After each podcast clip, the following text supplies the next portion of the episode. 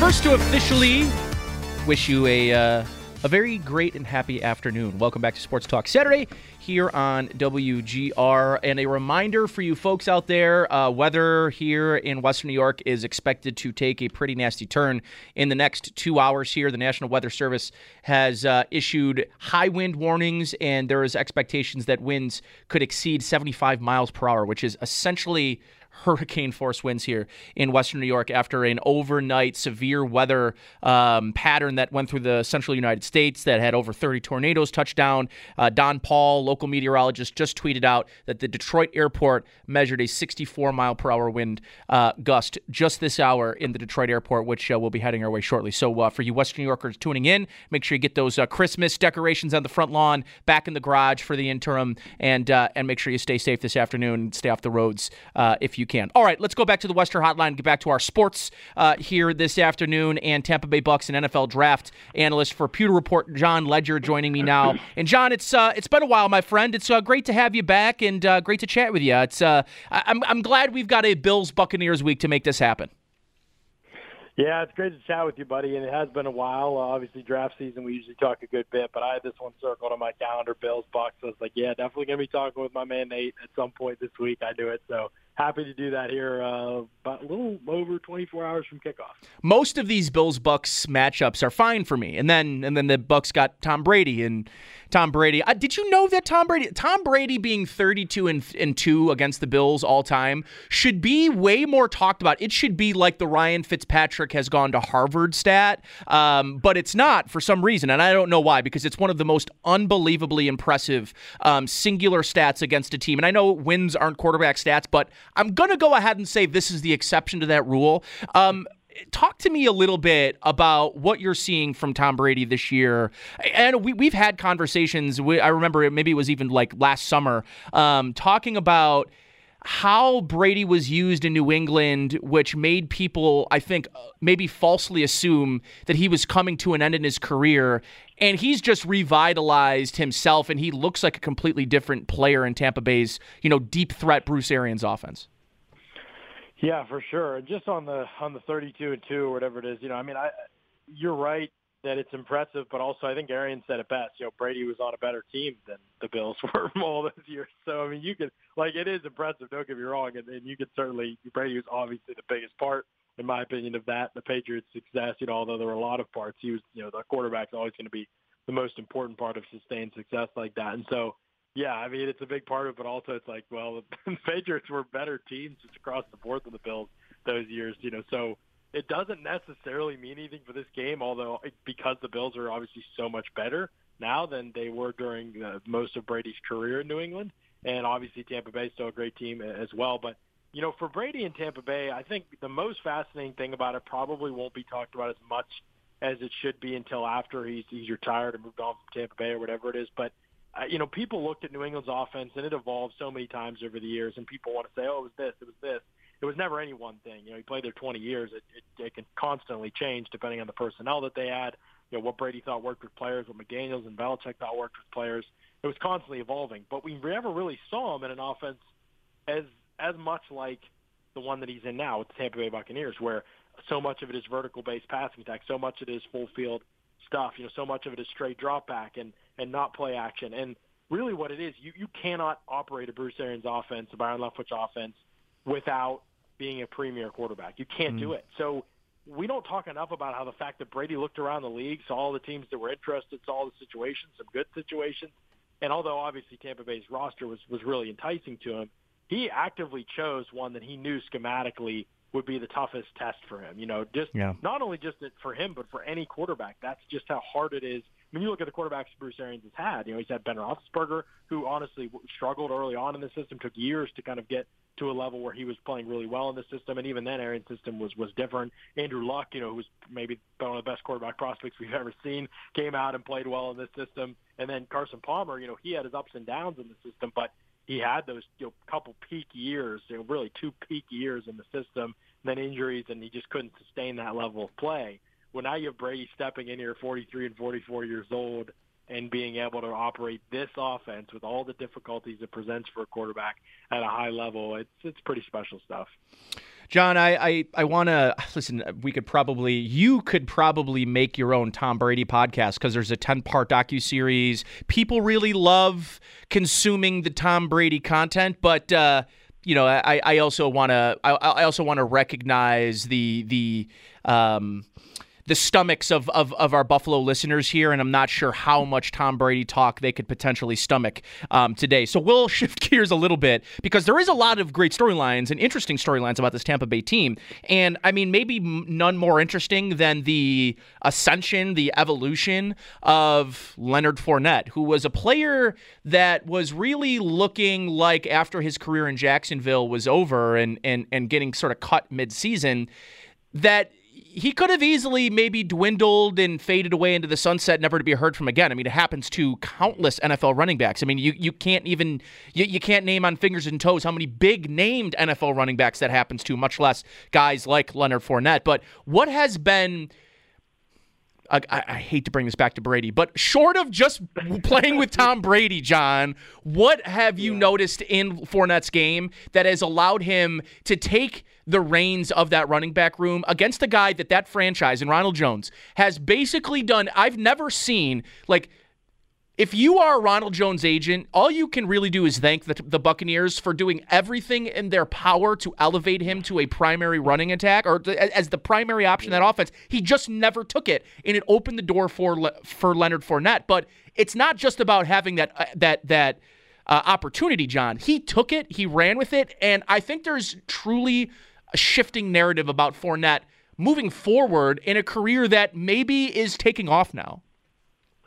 Yeah, you know, he is he is still kind of a very ordinary runner to be honest with you. Like he, you know, he's he's never going to be special as a ball carrier. You know, that's just not in the cards for him. There's not the explosiveness there. The vision can be come and go. Although you know, again, it, it does go back to Brady. I know people aren't going to want to hear it, but it does go back to Brady. He he's the one that says Leonard's the one that says when you ask him that it's been Brady who's who's turned things around for him. His ability to instill confidence again in Fournette after he got cut after being you know the fourth overall pick or whatever he was, and basically you know being treated like a god his whole entire football life until that things you know flamed out in Jacksonville.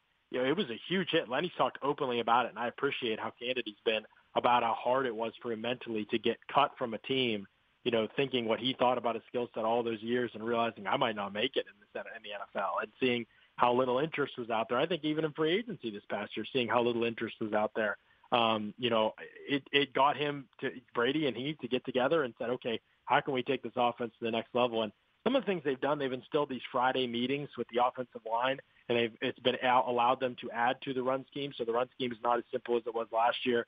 They've kind of a lot, added a lot of different elements to the run scheme conceptually, and a lot of it's because players and, and running backs and quarterbacks, everybody's receivers, they're all on the same page more with what they're running. And that was again, that was Brady and Fournette getting together and saying, "Hey, we need to start doing these things." And so they've been meeting, and Tristan Wirfs has talked to us probably three or four times about how important those meetings have been and how much they've been instrumental in changing everything that's happened with the run game. But what's really impressive about Fournette is you know, the run game, he's always just going to be kind of ordinary in my opinion in that regard. He's made himself, you know, above average as a pass catcher, which yeah. is huge. I mean, I just didn't think he that was in the cards for him to be honest. Like, a his hands are just he still leads the bucks and drops, but his hands are, are were just so bad last year. He led the NFL in drop percentage. Um, that's come a long way this year. You know, his ability to just get vertical after the catch he was kind of stopping his feet uh, after catches all the time last year. And it was just like, is this guy ever going to get yards after catch or go attack somebody? Now he's actually getting vertical and taking guys on one-on-one in space. And again, he's not going to force a lot of missed tackles, not going to be elusive. If he's the primary option in your offense, like he was in Jacksonville that one year, your offense is going to be pretty yeah. bad. But yeah. he's not Alvin Kamara, Christian McCaffrey, but he gives you something in that area, and he's also improved tremendously in pass protection. That's been a weakness his entire career. And again, I think that's communication with a lot of the leaders up front and with Brady and pass pro. He's just always in the right place at the right time, which has been uh, was a huge negative last year. Now it's a huge positive. John, what has stood out to me on film uh, this week, doing just kind of my my research on the on the Bucks, is we we were we started the conversation about Brady and this vertical Bruce Arians attack, but one of the things that I've maybe noticed with more frequency this year, especially against defenses that do want to defend this Tampa Bay offense with the two high safety look, which is, you know, I could throw up by how much we have to talk about two high safety looks as if like it's some sort of crazy anomaly that's never been thought of before. Um, mm-hmm. But one of the things that I've really noticed is the. Div- I don't know what's the word I want to use. Uh, the the increased usage of Chris Godwin as that tunnel screen and line of scrimmage player, yards after catch maven. And I don't know that that's something I had assumed or thought Chris Godwin was going to evolve into at this point in his career. Um, but that is a really good weapon for this team. A weapon that I've just been I don't know, screaming bloody murder that the Bills should try to figure out a way to do with Stefon Diggs and stop doing it with Cole Beasley. Um, but talk to me a little bit about we this this offense gets pegged as this you know vertical deep threat offense, but man, they have really evolved at the line of scrimmage as a short yard after catch uh, offense as well. I think predominantly with Godwin at that in that position. Yeah, we could probably do a whole pot on this too, to be honest with you. But the evolution of the offense, yeah, especially last year, you know, I think that Bruce Arians has always wanted to be so vertical, and when teams take that away, he's had a hard time kind of countering. Oh, we'll run the ball. You know, well, he's, he's just never had a very great or diverse run scheme, and that's never what they do. So they've been able to run it okay at times in his career, but you know, it's not been something he can rely on every game. So that wasn't working for the Bucs last year as, as a counter. So they said we got to become more efficient in the quick passing game, and so you know that's been part of it. Chris Godwin is kind of low key. You don't hear him talked about. He's kind of low key, the, one of the best receivers after the catch in the entire NFL. Uh, in 2019, he led the NFL, I believe, in uh, wide receivers at least in uh, yards after catch uh, per catch, and so he uh, has just kind of always been this guy. Last year, he the numbers did dip a little bit, in part because he was hurt for a while. Uh, he missed four games, he missed parts of a couple other games that he was in, um, and then kind of they were getting him acclimated to the offense, but also they didn't want to add to the offense because everybody was still learning while they were last year.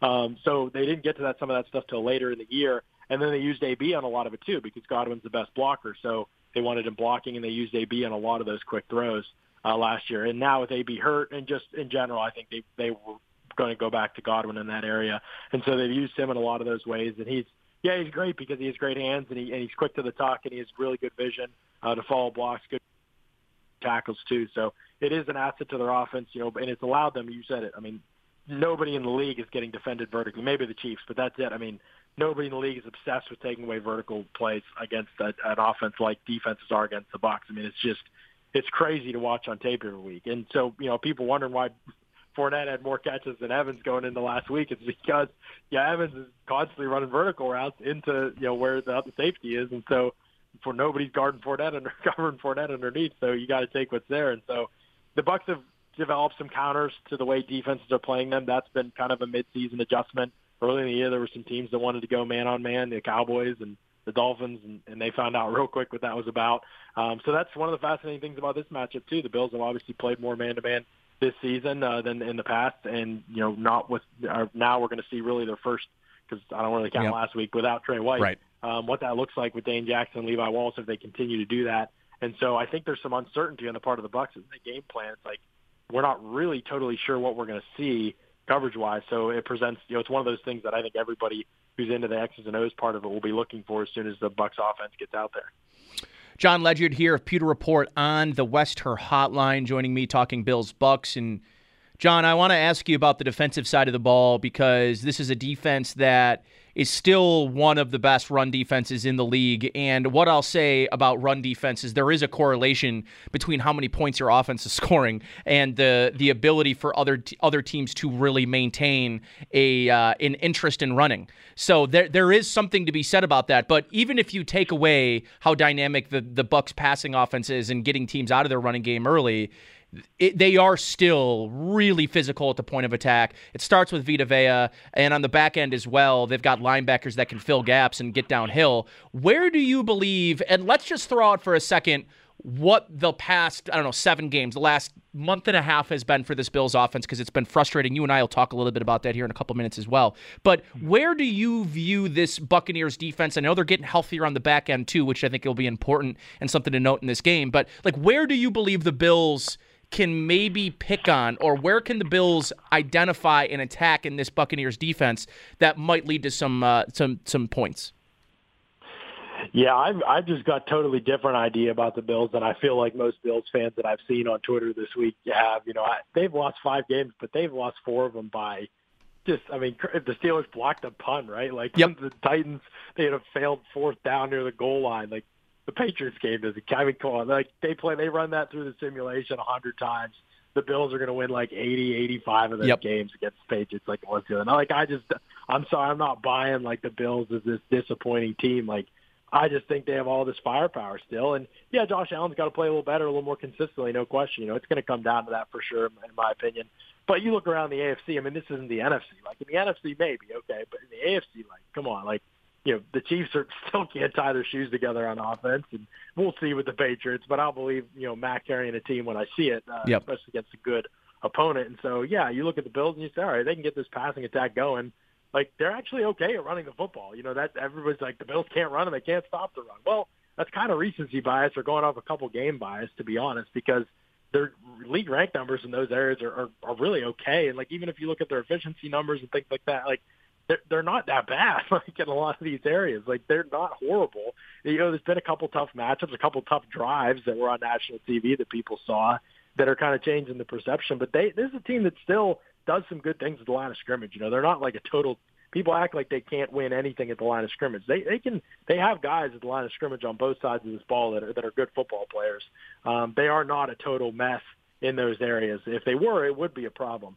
But having said that, you know, if you're looking for ways to attack Tampa Bay's defense, it probably isn't deciding. All right, this is the week we're going to pound it uh, on the ground. It just it right. Just, it just it just ain't how people beat Tampa Bay. It just isn't. Like you know, you you know, sure, you want to be able to throw the ball to run it against Tampa Bay. That's what you do. When teams have had uh, any any success running the ball against Tampa Bay this year, for the most part, it's been when you've gotten them to play coverage, basically, to get more hmm. defensive backs on the field, like the Colts at the end of that game. If you remember that one drive near the end of the game, they ran it, ran it, ran it to tie it at 31 before the Bucks went down and won the game. You know, and the Bucks were playing nickel like their whole drive, nickel and dime, and like they were expecting the Colts to come out throwing. You know, with a couple minutes left in the fourth quarter, and the Colts opted to go back to running it. Same thing with the Eagles late in the game when they piled up yards. Like that's how you beat. If you want to run the ball at all against Tampa Bay, you better be able to throw it. Like if you can't, forget it. It's just never going to happen. Like you're not going to be able to run the football against them. So it's so important that Josh Allen and those guys find some success. And I completely agree with you. You got to have run after catch opportunities as an offense. Like the Bucks aren't allowing like any big plays down the field, and they're not allowing teams to run against them. So you got to find ways to get the ball to Allen's hand quick, let guys run after the catch. The Bucks have missed a ton of tackles this season. But Buffalo's going into this game as one of the worst teams in the league in terms of yards after the catch. To me, if I'm their offense game planner for this, I'm saying how do we get the ball in our guys' hands quickly mm. so that they can make plays because that's where teams have had success against the Bucks defense. Yeah, the Bills are just absolutely bottom of the barrel, bottom of the league in yards after catch, and I know a lot of that is scheme related, John. But like, what is your whole take on this? I don't know, dilemma, this national emergency that the Bills just and like listen, I love as a fan of a lot of offensive linemen who turn into um, you know, Uh, TV analysts and, and, and content creators. I, I, got into a back and forth with Jeff Saturday a couple of weeks ago, and it was after maybe maybe it wasn't after the Jacksonville. It was after the the Indianapolis game where he said, you know, this what this comes down to is the Bills can't run the ball, and even if they don't have success, they should they should still run the football just so that they show defenses that they are willing. And I am, John, just I'm my mind is completely on the other side of that, which is if you can't run, and we heard I just I, I quote tweeted earlier a quote from um, from uh, Pete Carroll, who said, Well, you know, it's not really about the yards, it's about the perception that you will run the football. And I just want to beat my head against a wall. Like, what the hell are we talking about? yards are overrated. Like, the Bills, to me, John, I know that, and I probably agree with you that they are a couple of plays away from being a 10 win team right now. But it, it mm. I can't ignore that over the first six weeks of the football season, this was a team scoring 35 points a game, and over the last six, they're scoring 22. The offense is not right. It's just, it's not clicking at the same level mm. it was last year with almost the exact same personnel, the same play caller, and defenses are, mm. are, are, are definitely playing them differently than they were last year. Way less man coverage. But where do you stand on the the spectrum of run the ball to run it and is running the ball right now to run it part of the problem for the Bills? I I, I mean I think that they can run it okay when when they run it is probably the most important thing. If play sequencing is the most important thing for running it, you know, people act like you can just run the football and it will change the mentality of the entire game. That's just not true. Like if it's not successful, it's not going to. And if it isn't, if you aren't running it in those situations, you know, where it's where it's likely to be more successful, then it's you know, which i.e. is usually not first down. Um, then it's not going to be successful either. You know, so it's not going to be impactful in the way that you want it to change with the other team's approaches. And So you know, for Buffalo, you know, we could talk about the run. People get caught up in that. When a team starts losing, they get caught up in kind of, oh, you know, they need to be whatever they aren't. You know, if they're running too much, they people they get criticized for that, and that your numbers show us that's probably more apt to be, be to be correct criticism. And then if they're not, they people always go back to, oh, they need to be able to run it more it, it, it doesn't matter. Like if they can't pass the ball better, it won't it won't matter for Buffalo. Like they're not gonna like you honestly think getting Devin Singletary going is going to win them Super Bowl. You, it's just not the case. Like getting Josh Allen going at a higher level will that win them Super Bowl? Stefon Diggs at a higher level. You know Gabriel Davis, Cole Beasley at a higher level. You know that's what's going to win them Super Bowl. So why not focus on that? Especially because they've actually, you know, when they have run the ball, they're they're not like bottom of the league in terms of rushing. Like they're okay, you know. That's and that's good enough for this team. You know, look at you can we can go back in history and look at recent history and all these teams that could barely run the football, winning Super Bowls. I mean, two of them played in the Super Bowl last year. You know, so you know, and that's anecdotal, but you you know, history supports it, especially recent history. And so my biggest thing with Buffalo is the passing game. Can they get that more consistently? And this comes back to exactly what you were saying and I and indicated earlier. And what I was just saying too is, you know, right now Josh Allen, it's dropbacks, and you know whether it's play action or not, you know, he's going back and he's surveying the field and they're trying to hit big plays and he's holding on to the football long. And some of that's him. He needs to get it out quicker. Yeah. And some of it's protection. And protection hasn't been as good as it was last year to be honest. And that's causing their offense to not be as efficient as it normally is. You know allen's good outside of structure don't get me wrong. Um, but it's a little bit harder to create plays out of structure when defenses aren't playing as much man coverage right? patrick mahomes is finding that out you know like you can only yeah. stick with guys for so long if allen can create out of structure and zone okay, just have your spaces, you know, keep feeling out your space. You know, it's, it's a lot harder. So that's where I think this this matchup and just matchups in general get harder for the Bills offense unless teams are in these deep zones and you can throw them out of it with more quick game. That's going to be the key for them. Tampa Bay discovered it last year right around this time, and we'll see if Buffalo can. Yeah, listen, when when quotes started coming out that Andy Reid was asking Patrick Mahomes, listen, like, I don't want to clip your wings here, but could you just like at the top of your drop throw the football? Like I know that you're really great when you get out of structure, and the same can be said about Allen. And listen, I, I think there there's something to be said, John, about the confidence a quarterback has on the offensive line in front of him and how that affects his ability to play in rhythm, to play with anticipation. And right now, the same problems that reared its ugly head in the AFC Championship game against that Chiefs defensive line are the same problems that exist right now on the Bills offensive line. And it shouldn't shock anybody, John. They didn't make a damn change on the offensive line. They brought back Feliciano, who I don't want to, I'm not going to say single handedly just got absolutely dominated by Chris Jones in that AFC championship, but he did. Like he was dominated, and they turned around and gave him an extension. Um, and then it's like the Eric Andre meme, right? Like he kills the guy, and he says, and, and the guy that's getting killed is the Bills' passing offense, and it's Brandon Beane saying, "Why did you do that?" And he's the one that's signing all the guys, you know. So it's kind of, it's just. I guess it's frustrating for me because they didn't change enough on the offensive line. And what the common consensus well, Nate, there are so many salary cap restrictions, but the Kansas City Chiefs remade every single position on their offensive line in one offseason. So I just don't want to hear it. Like there was opportunities for this Bills team to get better on offensive line, and they decided that they need to draft, you know, 15 defensive ends. So uh, it's just there's a lot of frustration here in Buffalo, and three wins by a couple of inches and a play here and a play there. We have a totally different tune, but I guess that's football, right? Yeah, it is football, but Buffalo fans, uh, you know, also just from what I've seen, and I've seen, you know, I'm, I'm, there's probably not many other than Tampa Bay and Pittsburgh, you know, where I've worked before. You know, there's not many markets I'm as dialed into as Buffalo, just because a lot of history with me and Bills fans and Bills mm-hmm. media too over the years. You know, and most of it good, you know, but I just see a lot, and I just, uh, I, I just am not that worried about. The, I'm not worried about this team like that. Like the bottom line, it almost always comes back to this with teams that struggle during a regular season. Do you have great coaching or do you not? And mm. I feel like every Bills fan would have said a month ago that they do. And so, are you going to let a, a couple games change your mind? I mean, this team still, it's not like they've even lost back to back games all season. They haven't even lost back to back games. Like, you I just think everybody needs to look at, at some of the processes that are in place here.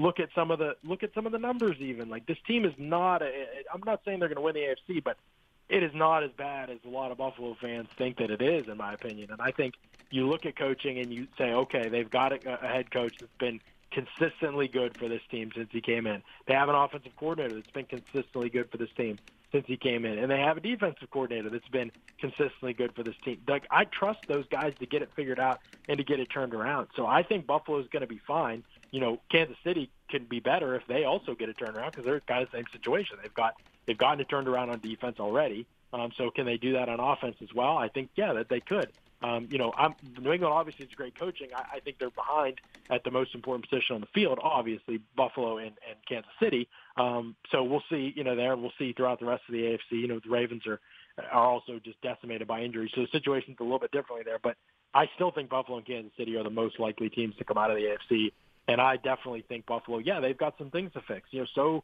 has just about every Super Bowl champion at some point during the regular season. That is not uncommon. This, the rails have not come off this team like the national media is talking about. I think you're going to see it on. I think you're going to see a team that's inspired, playing inspired football, and is figuring some things out. When you lose a game like that, everybody reacts because mm-hmm. it's on national TV and yep. you get physically, you know, all that thing. But a game like that came down to one or two play. I mean, that could that's a coin flip game, and you could talk about the conditions too. But here's the thing: coaches a lot of the time react the same way.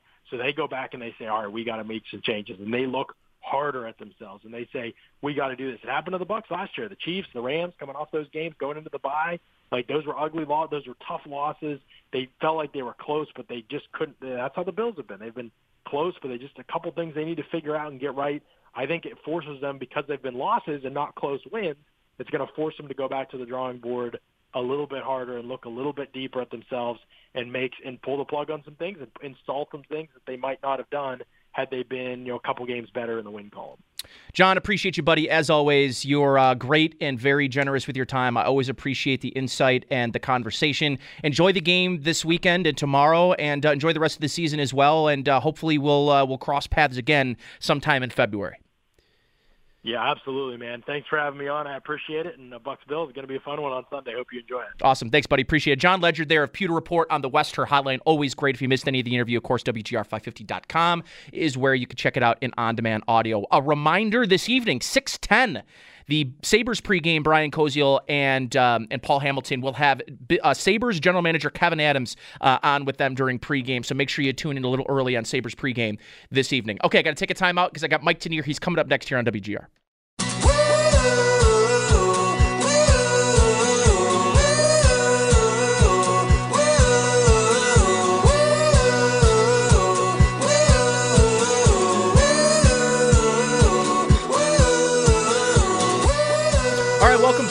Sports Talk Saturday here on WGR. My man Mike Tanier, who made up a word this week that I had never heard of, joins me on the Wester Hotline to try to explain to me what the hell Chumpzilla is.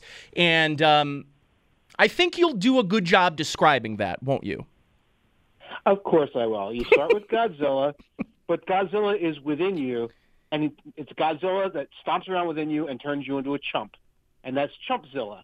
And that's the Buffalo Bills' greatest foe right now is the kaiju monster Chumpzilla that makes them play like chumps whenever there's a game that matters. And it is the games that matter, isn't it, Mike? It's it's the it's the Patriots, it's the Colts, it's games. Listen, this is a team that was five and one in one score games last year, Mike, and they're a team right mm-hmm. now 0 and 4 in those one score games. And short of just saying everything always goes back to the mean, everything, the law of averages, right? Like that's the, the, the things that I've been hearing this week. What comes down to this team's and you you uh, posted a stat about their DVOA in like crunch time situations being 26th on defense and 28th on offense, or maybe it's flip flopped. Um, what would you in your assessment of this? What would you maybe say is the primary reason for that? Is it coaching decisions? Um, is it quarterback play? Is it offensive line play? Is it, you know, I don't know. What is it, I guess?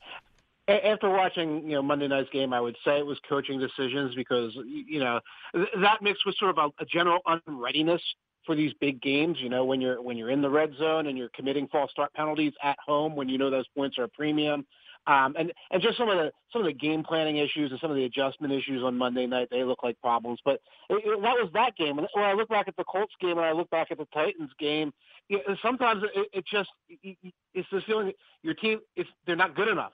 They're not, they're not who they think they are. And when they face opponents that are stronger, when they're not out there beating the snot out of Texans, or they're not out there beating the snot out of uh, the Jets or the Jacoby Brissett Dolphins or whatever.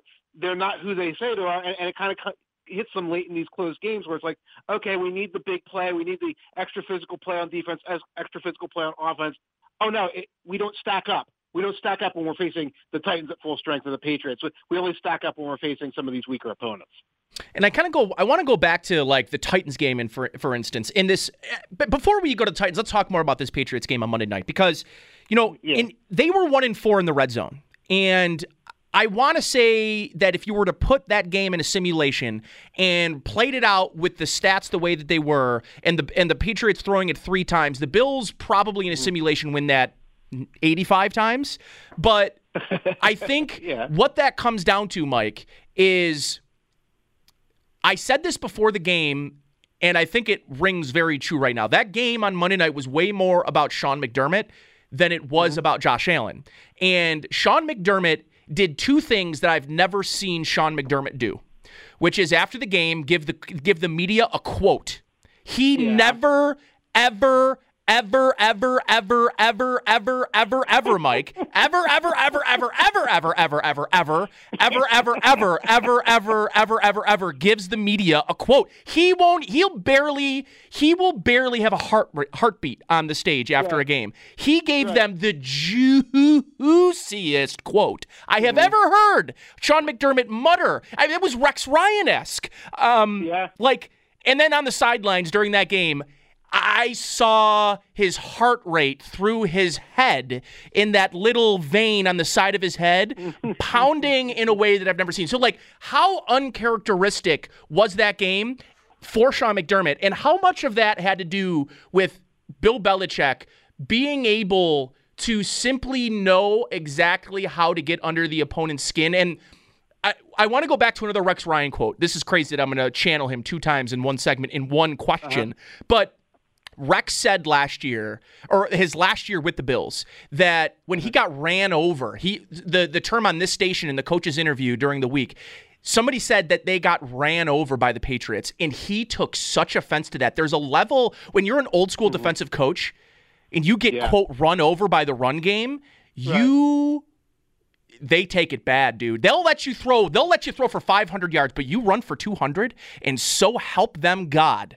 How much of that game and the uncharacteristic way that Sean McDermott was for that game should maybe concern people about his level. I think a lot of people viewed him as like a top 10 coach going into this year.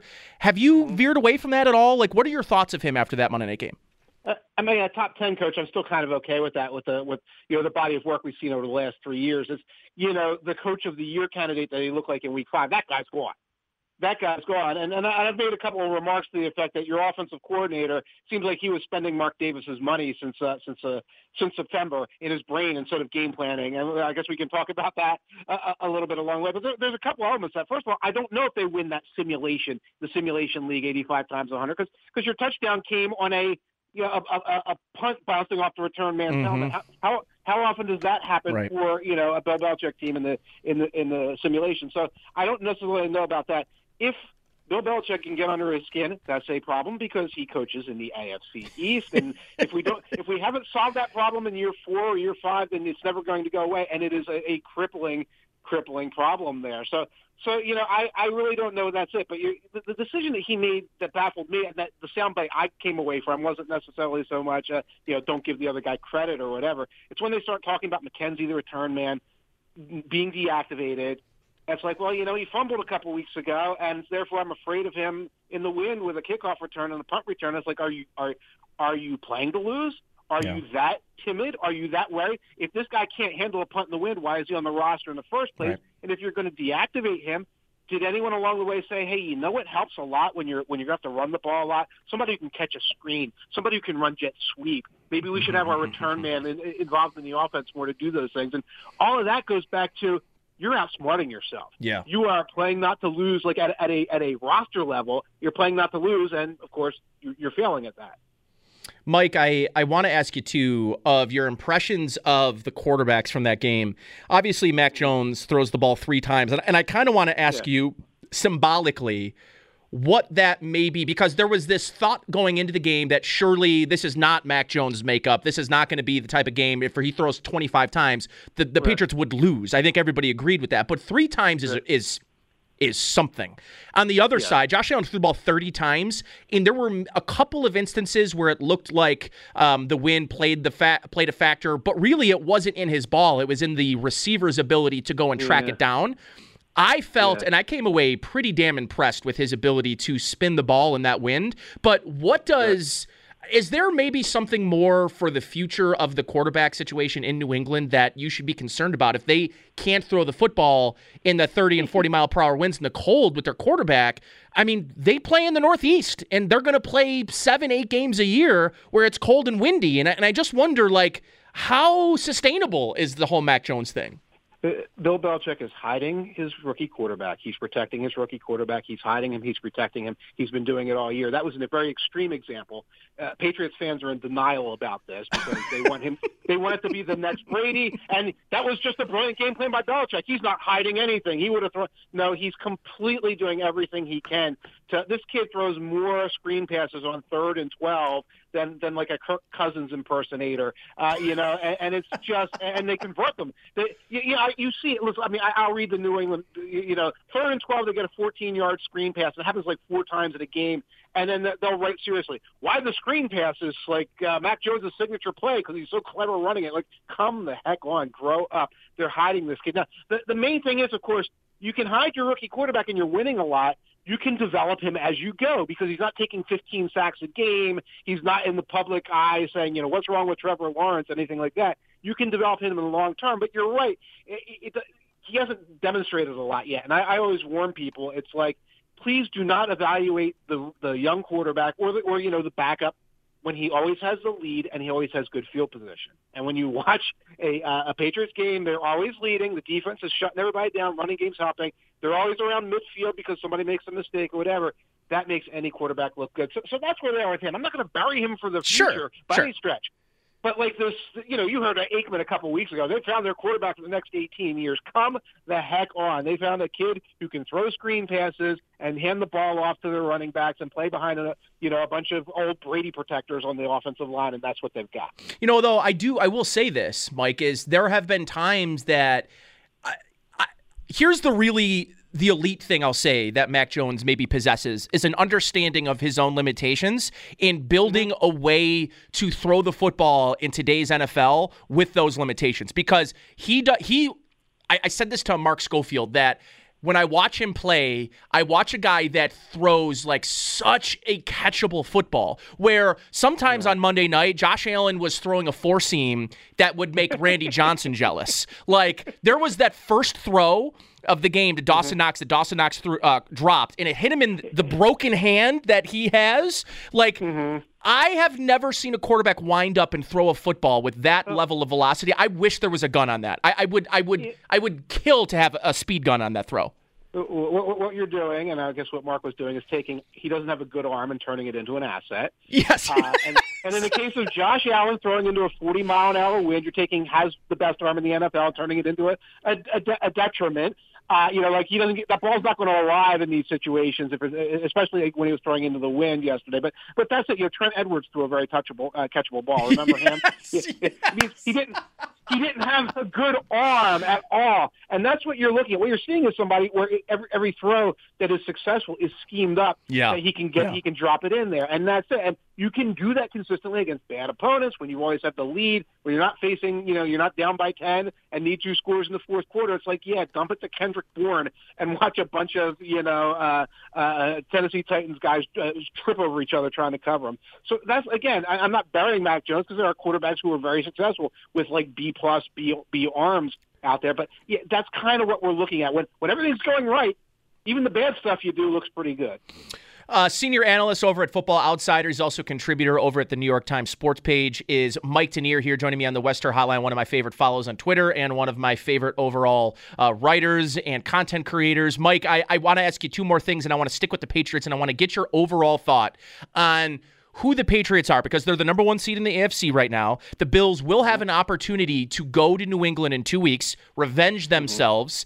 Where do you stand on the Patriots? Like, are they if you, if I asked you to put a gun to your head today and you said, uh, if I asked you to who is the two teams in the AFC Championship game come January, whatever, is the Patriot are the Patriots one of them? Yeah, right now it looks like the Chiefs and Patriots because I don't trust your Buffalo Bills up there to seal out these victories. I don't trust them to seal out against the Buccaneers. I don't trust them to seal it out in a rematch. Whereas the, the Patriots, they're they're one. You know, they got you guys again. They got the Colts, and that's it. So in the AFC, where everything is volatile, yep where every team is up and every team is down week to week. The team that doesn't have a the, the team that has a, a very high floor, but isn't going to have like a really terrible game is the king, and that, and that's the Patriots. Mm. They, their weakest, and a couple, you know, a couple months ago against the Saints, they got hammered. But on their worst day, they're more or less kind of okay. And on their best day, they're they're great, but I don't think they're you know uh, you know Buccaneers on their best day, day great, or Packers on the best day, or Bills on their best day, great. So that low volatility is going to get them into the playoffs. And look at the way the playoffs are stacking up right now. Yep. Explain the Ravens to me. They're basically a mash unit. That's, yeah, they're a mash unit at best. The Titans are a mash unit. So you're going to go in there and say, "Oh, we can run the ball, play defense. We don't do anything stupid on special teams except one one punt bounces off a guy's head." You're going to beat a bunch of teams. That's what you're going to do. The Bengals are going to go into the playoffs and have one of their brain cramps and, and, and fall apart. The Titans are going to run out of dudes. The Ravens are going to run out of dudes.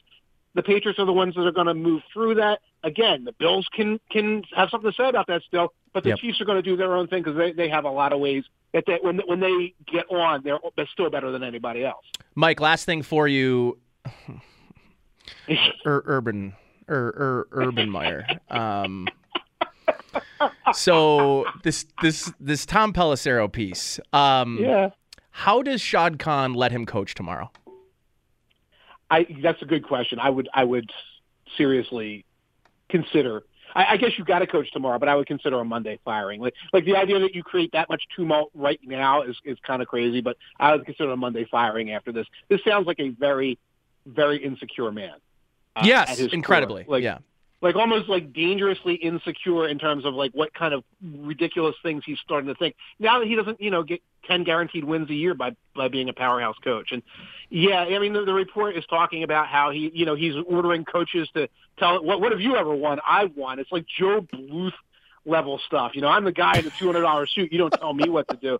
And and, and that's and that's like you can't you can't consider because this becomes just cancerous, metastasizing across the entire organization. Coaches quit, players leave. There's a story there about Marvin Jones, yeah, like one of the most mellow, like A plus, A plus plus plus character dudes in the NFL, and he walks out like George Harrison walking out in the middle of get back, saying I'm not talking to you guys anymore, has to be called back in. It, that kind of thing, you cannot let that fester. You certainly cannot let that fester beyond you know January 6th or whatever. But you're right. If I if I was Shad Khan, I'd be thinking maybe Monday morning, let's just get the heck out of here, promote one of the internal coaches, and move on. I'm for me though, Mike. I'm just absolutely befuddled and shocked that the guy that hired a former baloney salesman as head coach in San Francisco is also having these issues in Jacksonville. I mean, color me shocked that Trent Baalke is the one behind all of this absolute ridiculousness. But like I, at the end of the day, like they are sacrificing their quarterback for this, and and the the the quote in that piece about how the reason James Robinson went back in the game is because Trevor yeah. Lawrence had to put his foot down. Uh, to me, though, yeah. Mike, all of this. What what makes me concerned is that it takes a Tom Pelissero piece for this to come to light, and them not have already fu- knowing this is happening. How he's still right. there is just it's beyond me, man. It's it's. He, he survived. He survived the lap dance when he survived yes, the lap dance, I think I think Shad just like you know I'm I'm I'm thinking about wrestling and soccer. Wake me up in January eighth, and, and he should he should get set that wake up call. Earlier. I just I wonder what kind of bulletproof vest Urban Meyer wears that he still is married and still has his job after the lap dance. I just like that to me. that guy, you he could do anything. I, am I'm, I'm convinced at this point. Mike, I appreciate you, brother. Oh, Thanks goodness. as always for for your insight, your humor, and uh, and everything else. Your commentary. Appreciate you, brother. Enjoy the weekend of games, and uh, we'll chat soon. You got to take care of that. Awesome. Mike Tanier there at Football Outsiders. I got to get a couple of breaks in here. Then we've got Greg Thompson coming right around the top of the hour coming up here on WGR.